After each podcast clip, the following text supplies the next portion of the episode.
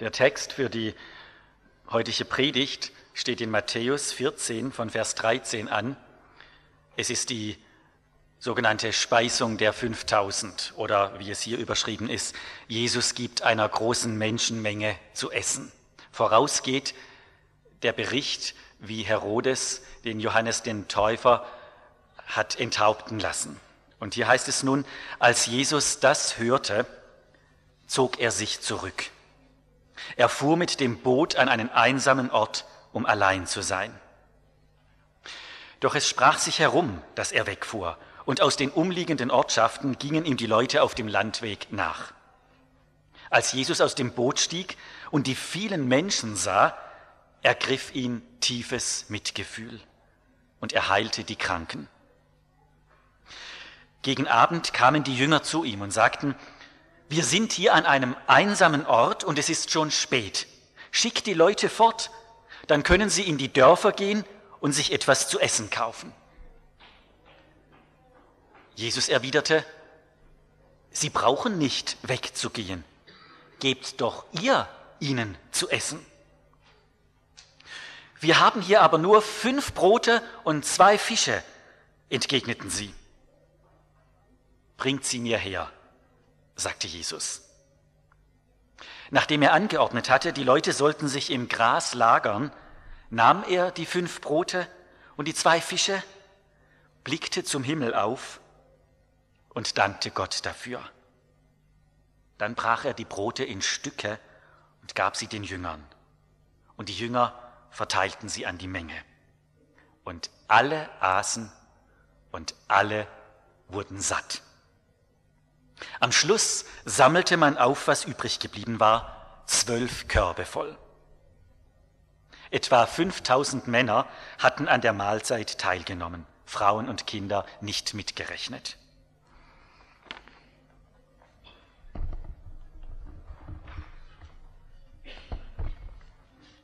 Jetzt muss ich den Tizi noch schnell ein bisschen äh, in Aktion setzen. Äh, kannst du mir beim Intro das Bild vom See schnell, wo das mit der Taufe draufsteht, mal schnell einblenden. Guten Morgen. Ich möchte euch nämlich zeigen, wo wir den Gemeindetag verbringen wollen, wie schön diese Lage ist. Äh, falls die, die das äh, eingangs äh, noch nicht gesehen haben, das wird jetzt gleich hier erscheinen.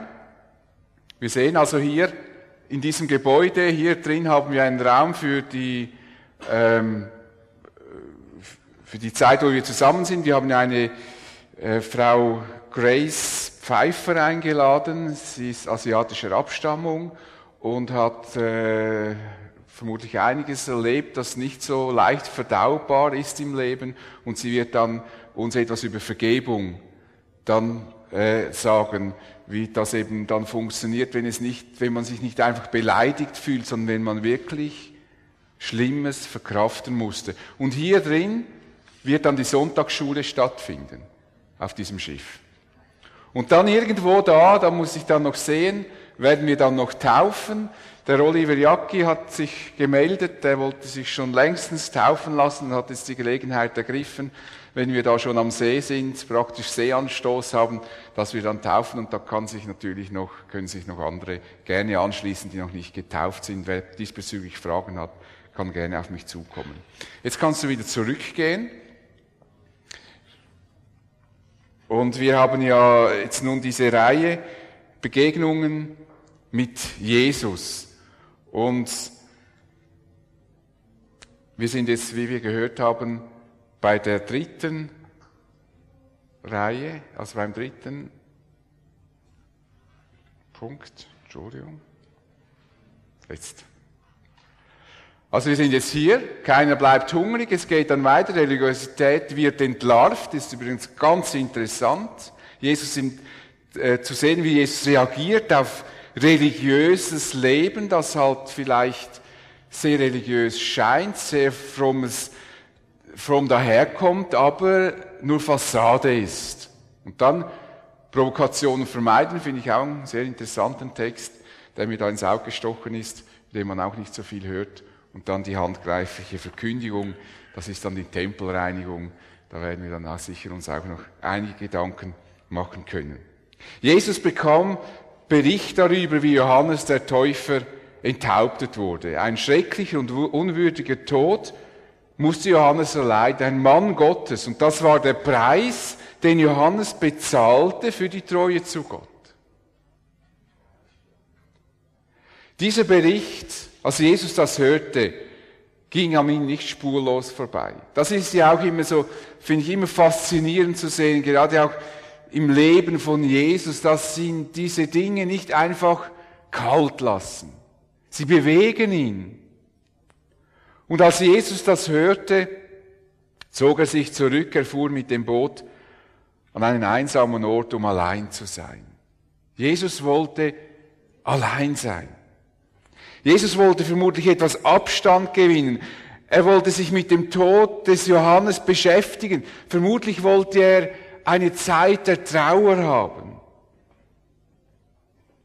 Und ich denke auch, Jesus machte sich Gedanken über den Tod, der vor ihm steht, der noch schrecklicher, noch demütiger sein wird, demütigender sein wird als der Tod des Johannes. Und manchmal muss man, so wie es Jesus hier macht, sich zurückziehen, um unbeobachtet traurig zu sein. Manchmal muss man sich wie aus diesem Alltagsgehetze herausnehmen, um Dinge zu verarbeiten. Und unsere Gesellschaft und unser Leben leidet ein Stück weit von dieser Ruhelosigkeit. Wir machen einfach weiter, weiter, weiter und manchmal braucht es Zeit zum Trauern, Zeit zum Weinen, einfach für sich. Einfach, dass es mal rauskommt. Wir brauchen Zeiten der Stille, damit wir unsere Gedanken wieder einmal ordnen können und Kräfte sammeln. Dass wir durchgelüftet werden. Jesus lebte dieses Prinzip von Einkehr und Sendung. Das ganz deutlich zu beobachten. Immer hat er wieder versucht, sich zurückziehen. Leider ist es ihm nur sehr selten gelungen, dass er sich zurückziehen konnte und Ruhe fand. Die Menschen wollten ihn sehen. Ich wäre genauso gewesen. Alle sind ihm nachgerannt. Sie wollten ihm zuhören, sie wollten von ihm geheilt werden. Und die einzig kurze Ruhezeit, die Jesus nutzen konnte, war die Überfahrt mit dem Schiff. Es sprach sich herum, dass er wegfuhr und aus dem umliegenden Ortschaften gingen ihm die Leute auf dem Landweg nach. Während Jesus auf dem See war, da war ein, ein Aufruhr, die Leute um den See herum, alle, offenbar war die Richtung des Schiffes so klar, dass die wussten, an welche Ecke man laufen muss. Der See ist ja auch nicht ganz unübersichtlich, der See Genezareth. Also sie haben das genau beobachtet. Eine riesige Menschenmenge eilte um den See Genezareth. Das war ein riesiger Aufmarsch, machen wir uns gar keine Vorstellung. Das waren 10.000 bis 15.000 Menschen, die um den See herumgingen. Ich denke, Jesus hat die vermutlich schon, hat das schon gemerkt, dass sich da etwas zusammenbraut. als Jesus mit dem Schiff landet, waren sie bereits dort. Und was an diesem Tag und vor allem gegen Abend dann geschah, das wollen wir heute miteinander genauer betrachten. Budgetiertes Leben. Budget ist sein, kennen wir auch von der Migros, ich möchte ja keine Schleichwerbung machen. Ich habe das jemandem gesagt, du, äh, meine, meine Disposition von heute ist budgetiertes Leben, hat er gesagt, oh, das finde ich nicht gut. Und nachher hat er mir zurückgeschrieben, ja, ist vielleicht doch gut. Ich möchte mit dem etwas ganz Bestimmtes sagen, ich habe es extra so formuliert, dass es vielleicht uns hängen bleibt. Und vielleicht in den nächsten Tagen wir immer denken, nee, ich will nicht budgetiert leben. Jedes Mal, wenn ihr in die Migro geht und ein Budgetprodukt seht, nein, ich möchte nicht budgetiert leben. Ich weiß nicht, was Jesus dachte, als er die Menschenmenge sah. Er wollte doch für sich allein sein. Und nun das? Er hätte gleich wieder in den See stechen können. Hallo, hallo, hallo, wir gehen weiter. Und er hätte sich einen Ort aufsuchen können, an dem er dann wirklich allein gewesen wäre. Aber Jesus verhält sich natürlich anders. Er dachte nicht zuerst an sich und an seine Bedürfnisse.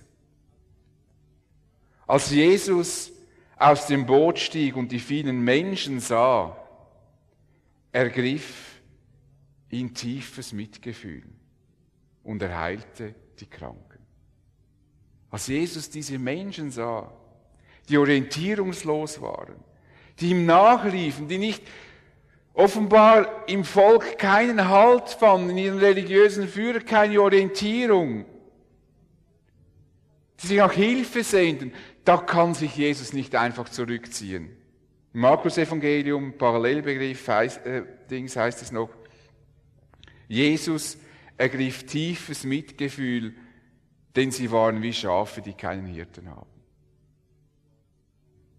Menschen, die nicht wussten, wo sie sich orientieren sollen. Niemand, der ihnen sagte, auf was es ankommt im Leben. Wo sich Leben lohnt, worum sich Leben lohnt. Und Jesus konnte nicht einfach wegsehen. Es bewegt ihn, wenn er Menschen sieht, und das ist bis heute, die keine Perspektive haben. Jesus schaut auch heute nicht weg, wenn Menschen in ihrer Orientierungslosigkeit stehen und wenn er sie beobachtet. Das Problem ist, dass wir Menschen wegsehen von ihm. Und ihn immer anklagen, immer Gott anklagen, warum hilfst du nicht, warum tust du nichts? Warum sind wir so orientierungslos? Warum läuft die Welt aus dem Ruder? Ja, warum läuft sie aus dem Ruder? Weil wir nicht zu Jesus hinsehen. Ganz einfach deshalb. Jesus sieht schon hin und es tut ihm sehr leid, aber wir laufen leider nicht wie diese Menschen hier um den See Genezareth, um ihn zu sehen, sondern wir laufen weg. Wir müssen nur mal kommen und mal am Stauffacher verteilen, die Reaktion der Menschen sehen. Wenn sie Bibelverse sehen, sie laufen weg. Nicht alle, aber viele. Da kann man nachher nicht Gott die Schuld zuweisen. Jesus hat tiefes Mitgefühl mit uns Menschen. Er hat so tiefes Mitgefühl mit dieser verlorenen Welt, dass er für uns am Kreuz gestorben ist. Das war das tiefe Mitgefühl Jesu, dass er diese Demütigungen und diese, dieses Leiden auf sich genommen hatte. Mitgefühl und Liebe war unsere Rettung. Dass wir einen Gott haben, der mit uns Mitleid hat, wenn er uns in unserer Verlorenheit sieht. Nun, Jesus heilte die Menschen, wie man aus anderen Berichten der Evangelien sieht. Übrigens, alle vier Evangelien berichten über dieses Ereignis. Ich habe es euch aufgeschrieben. Dann lehrte er sie über das Reich Gottes. Das war ja das Wichtigste für Jesus, dass er die Menschen über das Reich Gottes lehrte. Denn wenn sie das verstanden, wurden sie heil, bekamen sie ewiges Leben. Wenn sie, wenn sie körperlich geheilt wurden, waren sie einfach für eine gewisse Zeit wieder gesund. Aber irgendwann starben sie dann auch. Deshalb war Jesus viel wichtiger, dass er das vom Reich Gottes sprach. Und Jesus schien in diesem Predigen und Heilen die Zeit zu vergessen. Und glücklicherweise waren ja seine Jünger mit dabei. Die hatten die ganze Sache ein bisschen im Überblick. Sie scheinen die Lage unter Kontrolle zu haben. Nämlich gegen Abend kommen sie zu Jesus und stupfen ihn und sagen, wir sind hier an einem einsamen Ort, Jesus. Und es ist schon spät, schick die Leute fort dann können sie in die Dörfer gehen und sich etwas zu essen holen. Die Jünger befürchteten, dass dieser Tag ein schlimmes Ende finden wird, wenn diese Masse von Menschen keine Nahrung findet. Man musste handeln, solange es noch Zeit war. So vernünftig waren sie, so eine klare Sicht für die Situation hatten sie. Ihr Plan wie sie es lösen könnte, war auch absolut vernünftig und gut und ich hätte ehrlich gesagt es auch nicht anders gemacht. Ich hätte keinen besseren Vorschlag gewusst. Aber die Antwort von Jesus, die war so etwas von überraschend, dass er ihnen sagt, Sie brauchen nicht wegzugehen, gebt ihr ihnen zu essen. Also ich, ich kann mir vorstellen, wie, wie die Jünger Jesus angeguckt haben. Was hat er jetzt gesagt? Mir, diese Menge, Nein, das meint er nicht ernst. Ich, ich glaube, die mussten sich zuerst mal fassen, ob sie überhaupt verstanden haben, dass Jesus ihnen den Auftrag gibt, diese Masse von Menschen, was füttern kann man nicht sagen, zu essen zu geben. Müsst ihr euch das mal vorstellen. War das wirklich sein Ernst? Und vermutlich versuchten sie, nachdem sie sich dann einigermaßen gefasst hatten, eine Lösung für dieses Problem zu finden. Es war aber relativ schnell klar, dass sie weder genügend Geld hatten, um Nahrung einzukaufen für diese Masse von Menschen, noch hatten sie geeignete Transportmittel, um die ganzen, um die ganzen äh, Esswaren dorthin zu transportieren. Wie hätten sie das tun sollen? Stellt, stellen wir uns einmal vor, heute würde jemand hier hineinkommen und sagen, liebe Leute, wir sind ja mehr als die Jünger, die hier zusammen sind, da gibt es eine Gruppe, das sind etwa 10.000 bis 15.000 Leute, die müssen in zwei, ein bis zwei Stunden müssen die verpflegt werden. Macht das. Was denkt ihr, was wir machen würden? Wir denken, hey, soll das selber machen. Wir, wir hätten überhaupt, sogar wenn wir das Geld noch zusammenkriegen würden, würden wir sagen, das bringen wir gar nicht fertig. Die Geschäfte sind zu, das ist unmöglich. Das müssen wir uns mal vorstellen, was Jesus von seinen Jüngern verlangte, gebt ihr ihnen zu essen.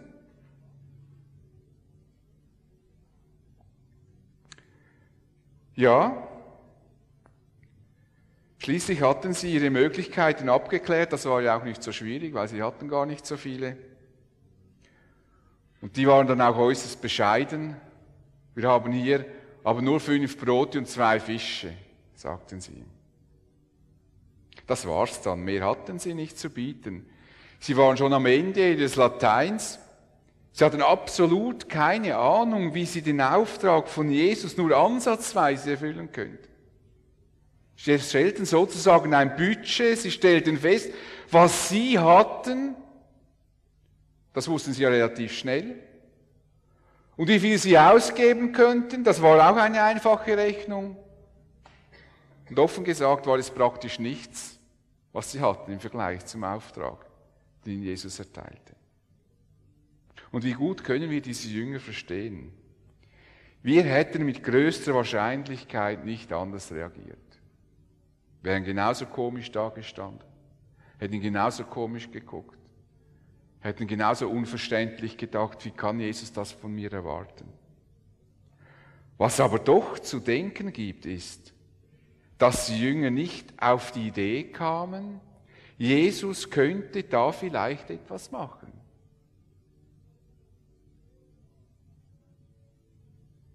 Sie haben ihre Möglichkeiten abgecheckt, aber nicht die Möglichkeiten, die Jesus hat. Die hatten sie völlig vergessen. Immerhin, immerhin, das dürfen wir nie vergessen, erlebten sie tagtäglich, wie Jesus heilte. Auch an diesem Tag. Sie erlebten, wie Jesus auf dem See Genezareth einen extrem starken Sturm bändigte. Sie erlebten, dass Jesus ihnen den Auftrag und Vollmacht gab, heilt Kranke, weckt Tote auf, macht Aussätzige rein, treibt Dämonen aus. Und das ist alles geschehen, das konnten sie alles tun und sie kamen ganz begeistert von diesem Missionseinsatz zurück, weil sie staunten, was für Kräfte und Mächte Jesus ihnen gegeben hat.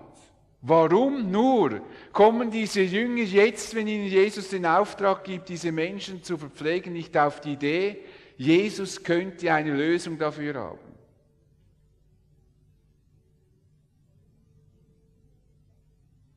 Warum besinnen sie sich auf ihre eigenen Schwächen, auf ihre eigene Beschränktheit? Sie hatten genug Beispiele in ihrem Leben, zu was Jesus fähig ist. Sie hatten auch genug Beispiele aus der Geschichte Israel, zu was Gott fähig ist. Keiner kam auf die Idee, zu Jesus, Jesus zu sagen, er könnte doch jetzt ein Wunder tun. Ein Wunder, wie Gott es seinerzeit in der Wüste tat, als er das Volk Israel verpflegte, das noch viel, viel größer war als diese Menschen hier. Brot vom Himmel kam. Jesus, wenn damals Brot vom Himmel kam, dann kannst du doch auch heute Brot vom Himmel schicken. Keiner kam auf die Idee.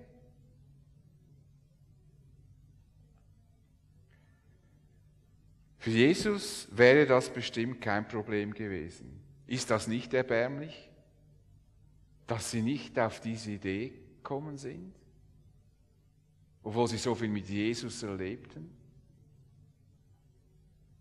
Aber, und das ist das, was mich auch immer wieder bewegt, unterscheiden wir uns wirklich so von diesen Jüngern? Ist unser Verhalten nicht oft genauso erbärmlich? Haben wir nicht schon viele Führungen und Wunder Gottes erlebt? Und was geschieht dann, wenn wir nachher wieder vor einer neuen Herausforderung stehen? Sagen wir, jawohl, wir packen es an, Letztes Mal hat uns der Herr geholfen, er wird uns auch diesmal helfen. Voran geht's. Sind wir so? Gibt schon Leute, die so sind. Aber leider machen wir es oft wie die Jünger.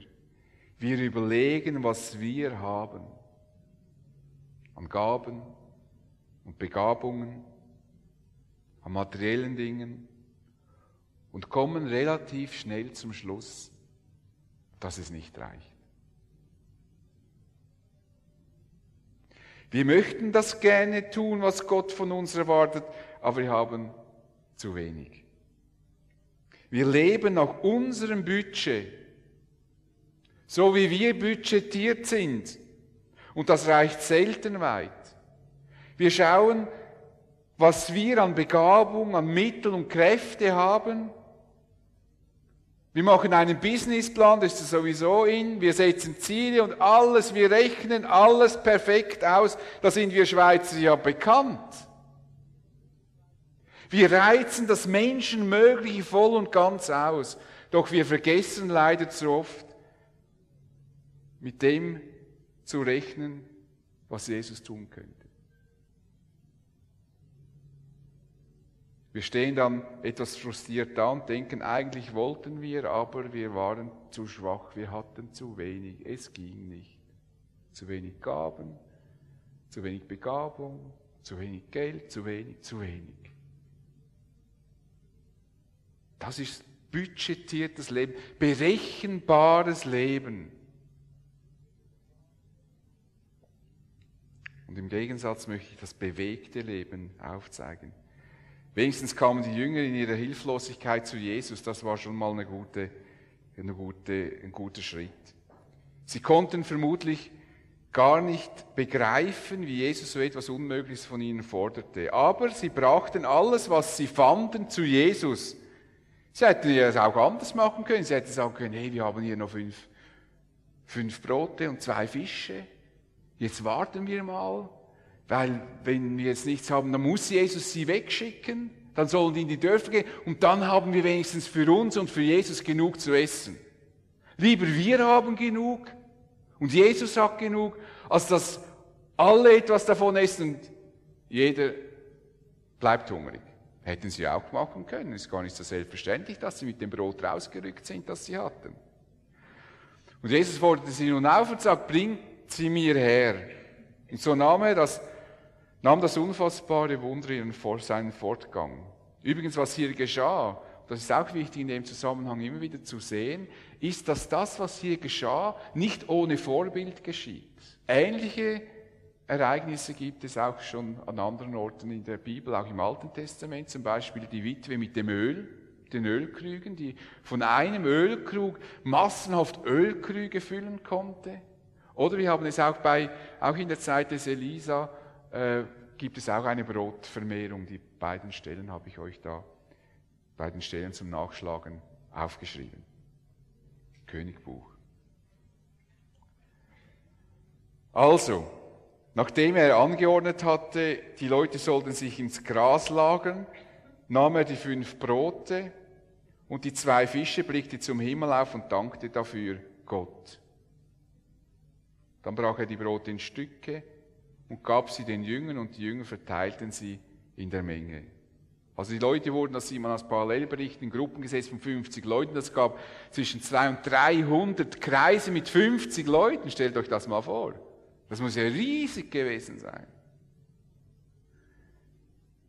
Jesus nahm das Brot und die beiden Fische, blickte zum Himmel und dankte. Was ich da eigentlich noch interessant fand, was mir augenfällig wurde, wir sind uns gewohnt, unser Haupt zu neigen, wenn wir Gott danken. Und in der Bibel entdecken wir doch oft, dass das Haupt nicht geneigt wird. Gut, wir empfinden das als eine, als eine äh, Haltung der Demut. Das ist auch nicht schlecht. Aber ich finde es auch interessant. Jesus erhebt sein Gesicht und schaut nach oben und bedankt sich. Mit dieser Sicht, alle guten Gaben kommen von oben, vom Schöpfer des Himmels und der Erde. Müsst ihr euch mal achten, in der, in der Schrift wird eigentlich der Blick hochgehoben, um damit auszudrücken, dass wir dem Gott, dem Höchsten, vertrauen. Das war eigentlich ganz übliche Gepflogenheit, was Jesus hier tat. Das taten auch andere Juden, wenn sie aßen, dass sie ihren Blick erhoben und Gott dafür dankten. Also die Jünger verteilten das Brot, alle wurden satt und alle aßen und wurden satt. Am Schluss sammelte man auf, was übrig geblieben war, zwölf Körbe voll. Am Ende war mehr übrig, als sie zu Beginn hatten. Das ist umso erstaunlicher, wenn wir sehen, wie viele Leute verköstigt wurden. Etwa 5000 Männer hatten an der Mahlzeit teilgenommen, Frauen und Kinder nicht mitgerechnet. Jetzt, wenn wir die Frauen und Kinder noch mitrechnen, nehmen wir mal eine Frau pro Mann plus ein Kind, das ist für die Zeit relativ wenig, aber nehmen wir jetzt mal ein Kind, dann sind wir schon bei 15.000 Menschen. Das ist eine Riesenmenge. 15.000 Menschen.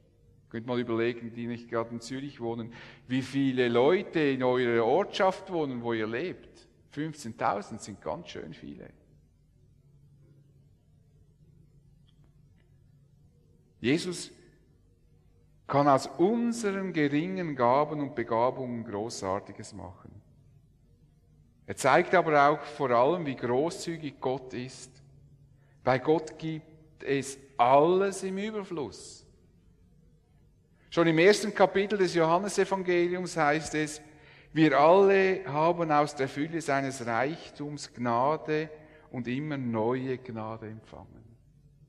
Wir haben immer wieder, immer empfangen. Wir sind Empfangende. Von Jesus empfangen wir Gnade um Gnade. Und was wir schon heute gehört haben, was Jesus der Samariterin am Brunnen sagt, wer von dem Wasser trinkt, das ich ihm geben werde, wird niemals mehr durstig sein. Das Wasser, das ich ihm gebe, wird in ihm zu einer Quelle werden, die unaufhörlich fließt bis ins ewige Leben.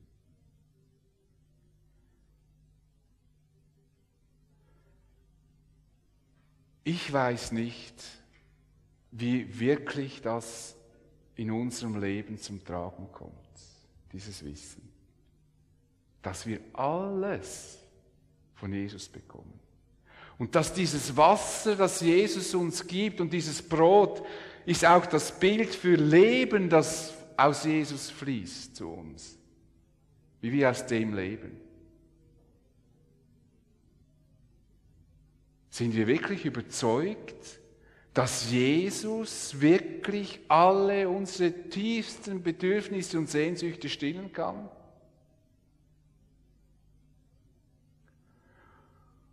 Oder suchen wir überall anders eine Lösung zu finden?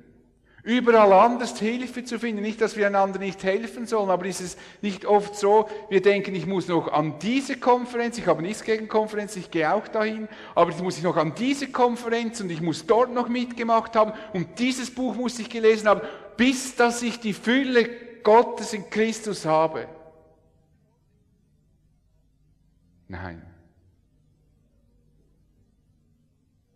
Ich habe nichts gegen Konferenzen, die sind sehr hilfreich, aber wenn da drin wir meinen, dort fließe Fülle, das ist nicht richtig. Die Fülle kommt von Christus. Oder dann höre ich auch immer wieder mit diesem Selbstwert,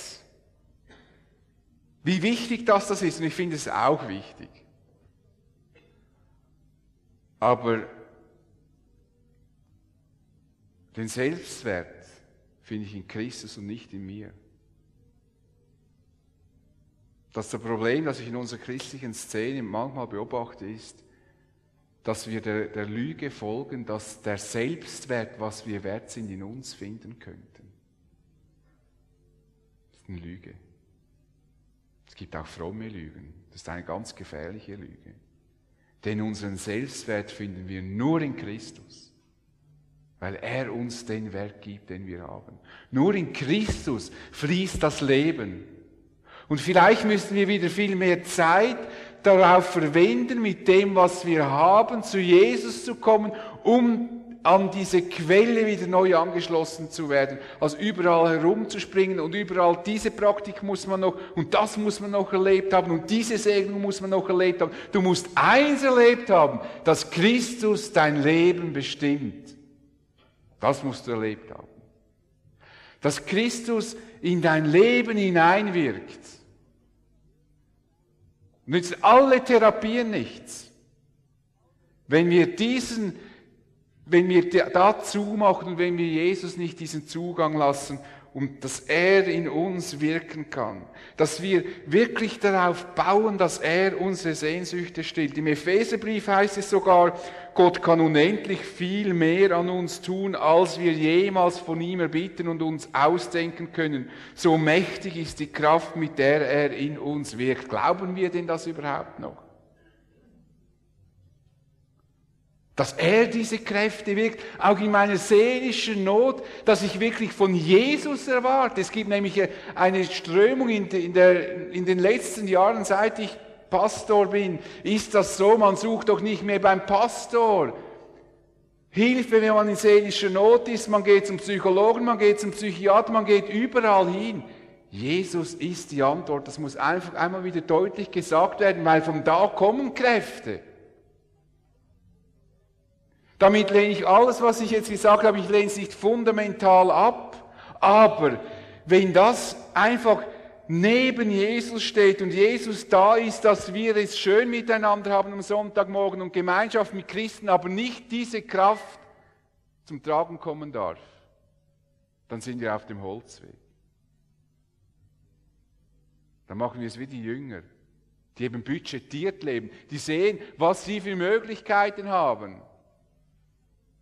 Aber Gott kann unendlich viel mehr an uns tun, als wir jemals von ihm erbitten oder uns ausdenken können. So mächtig ist die Kraft, mit der er in uns wirkt. Paulus hatte das an seinem eigenen Leib erfahren. Er musste mit Grenzen leben. Gott verweigerte ihm die Heilung, aber gerade darin erwies Gott seine Kraft. Du brauchst nicht mehr als meine Gnade, je schwächer du bist, desto stärker erweist sich in dir meine Kraft. Jetzt könnte man sagen, ja, bitte sehr. Paulus könnte sich jetzt ärgern und sagen, ja, was ist denn das für ein Glaube? Was ist das für ein Gott? Jetzt sagt er, ich soll schwach bleiben, sein. Ich will doch stark sein. Die, die Reaktion des Paulus ist fantastisch. Jetzt trage ich meine Schwäche gern. Ja, ich bin stolz darauf, weil dann Christus seine Kraft an mir erweisen kann. Ich freue mich darüber, dass durch mein Leben und durch meine Schwäche hindurch die Kraft Gottes zum Tragen kommt.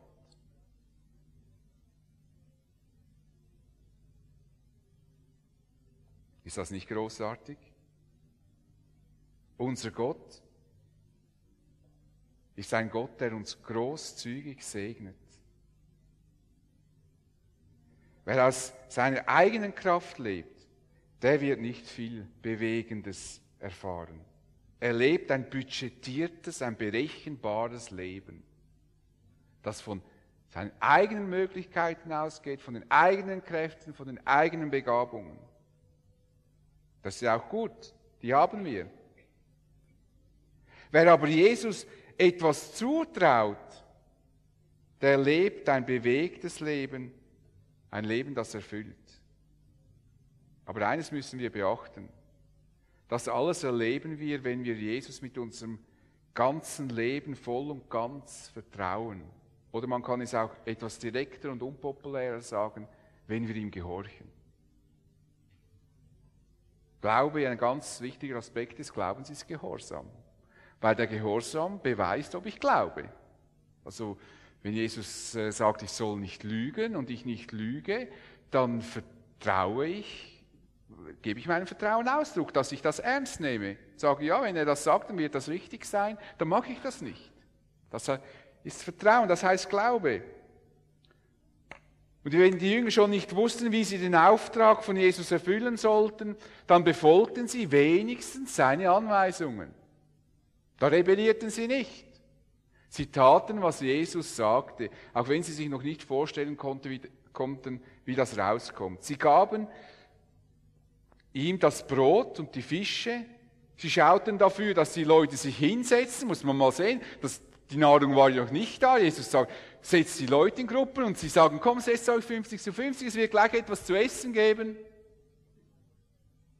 Oder? Du musst euch das mal vorstellen. Es war noch nichts, das waren immer noch die fünf Brote und die zwei Fische. Und, und, und die gruppierten die Leute, die Leute fragten, warum sollen wir uns gruppieren? Es gibt gleich etwas zu essen. Wir haben fünf Brote und zwei Fische.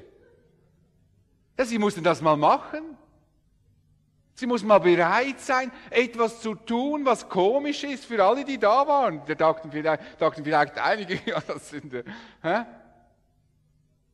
Ich sehe ja gar nirgends irgendwo Behälter, wo so viel Nahrung wäre, dass wir essen könnten und so weiter. Sie waren gehorsam, auch wenn es komisch wirkte. Aber sie taten, was Jesus sagte. Wenn wir die Kraft Gottes erleben wollen, wenn wir ein bewegtes, ein von Gott bewegtes Leben führen wollen, dann werden wir das nur erleben, wenn wir das tun, was Gott von uns erwartet. Wir werden nicht erleben, wie Menschen zum Glauben an Jesus finden, wenn wir ihnen nicht von Jesus erzählen. Es werden keine Menschen zu Jesus finden, wenn sie nicht von Jesus hören. Wir haben diese Aufgabe erhalten, das zu tun. Als Gemeinde und auch persönlich. Wir werden im Friesenberg nichts bewegen können, wenn wir auf unsere Kräfte setzen. Wir können planen, wir können rechnen, das können wir alles gut. Wir wissen, was wir wollen. Es wird nicht reichen. Und vielleicht hat das schon jeder von euch gedacht, dass er das Konzept nach Hause geschickt bekommen hat. Ja, ja, es reicht nicht. Ganz vergessen. Du musst nur die Gemeinderechnung genau ansehen. Es reicht nicht. Klar, ich weiß, es reicht nicht. Es wird nicht reichen, das ist klar, aber es hat noch nie gereicht am Anfang, wenn im Reich Gottes etwas in Bewegung kam. Noch nie. Ich kenne kein Missionswerk und ich kenne keine Arbeit, wo zuerst einer 10 Millionen hingelegt hat und gesagt, jetzt könnt ihr mit dem Geld machen, was ihr wollt. Ich fände das auch super. Ich fände das super, wenn Gott uns 10 Millionen hinlegen würde. Ich wüsste sofort, was ich machen würde. Sofort. Ich werde sofort aktiv. Aber Gott handelt offensichtlich anders mit uns. Nur wenn wir Jesus das wenige geben, was wir haben, kann er etwas daraus machen.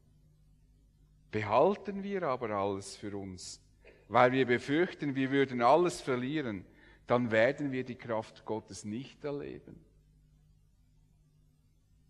Und wir werden schlussendlich alles verlieren.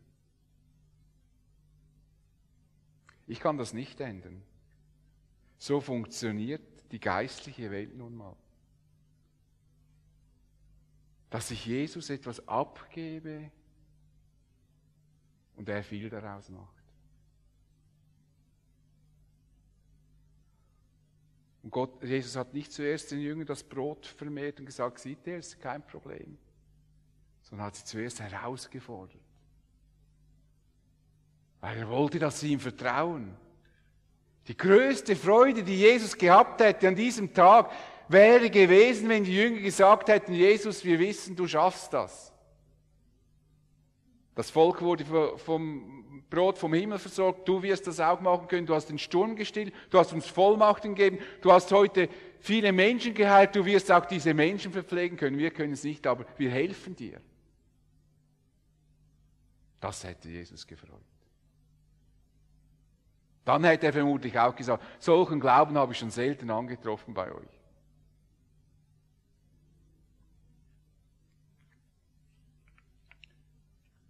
Uns geht es oft wie den Jüngern.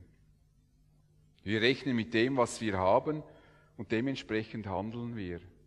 Wir sind uns gewohnt, und das ist sicher auch nicht schlecht, ein Budget zu erstellen. Ich meine, es ist nicht nur ein finanzielles, auch ein ideelles Budget. Aber das machen wir eben nicht nur im finanziellen, das machen wir auch im praktischen Bereich unseres Lebens. Wir budgetieren unsere Kräfte, sagen, das liegt nicht mehr drin. Das können wir nicht, jenes können wir nicht. Das führt zu einem budgetierten Leben, ein Leben, das für uns berechenbar und so weit wie möglich auch absehbar ist. Vielleicht da oder da eine kleine Budgetübertretung, aber wir sind froh, wenn das nicht geschieht. Wir laufen gern in geordneten Bahnen. Jesus möchte aber nicht, dass wir so leben. Er will, dass wir von seinen Möglichkeiten ausgehen. Er will, dass wir ihm zutrauen, dass er genug hat, genug für alle und für alles. Dass keiner hungrig bleibt, auch seelisch keiner hungrig bleibt. Dass bei ihm die Antworten für alles ist, alles gefunden wird. Jesus möchte uns ein bewegtes Leben schenken man könnte auch sagen, ein erfülltes, ein reiches Leben. Reich an Erfahrungen mit Gott.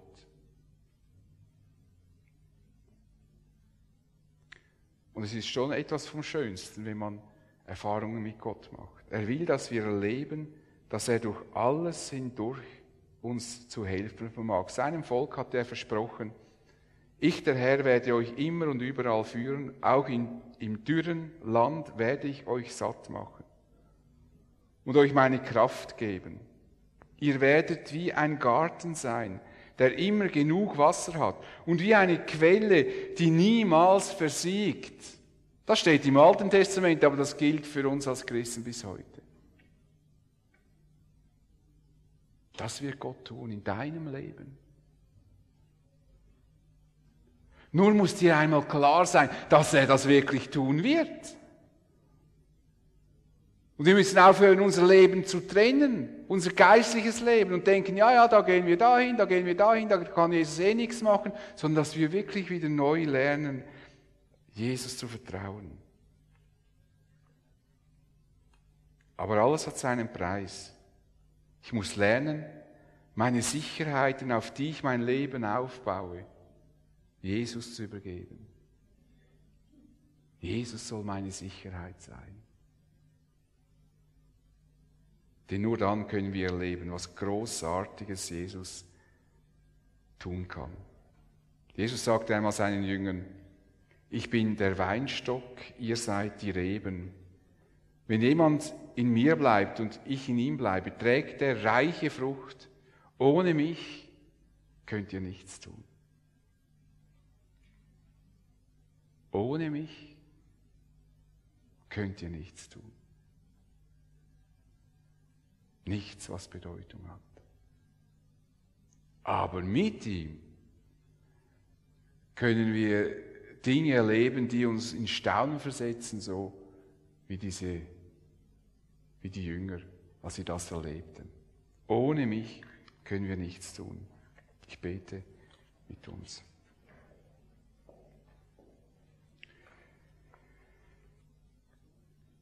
Ja, Herr Jesus, wir würden oft gern vieles ohne dich tun, weil es uns einfacher und übersichtlicher scheint, weil wir dann die Herrschaft über die Situation haben. Und es ist für uns gar nicht so einfach, wie auch für die Jünger nicht, dass wir dir glauben, dass du mehr vermagst dass wir dir zutrauen, dass du all, und, all das, was uns bewegt,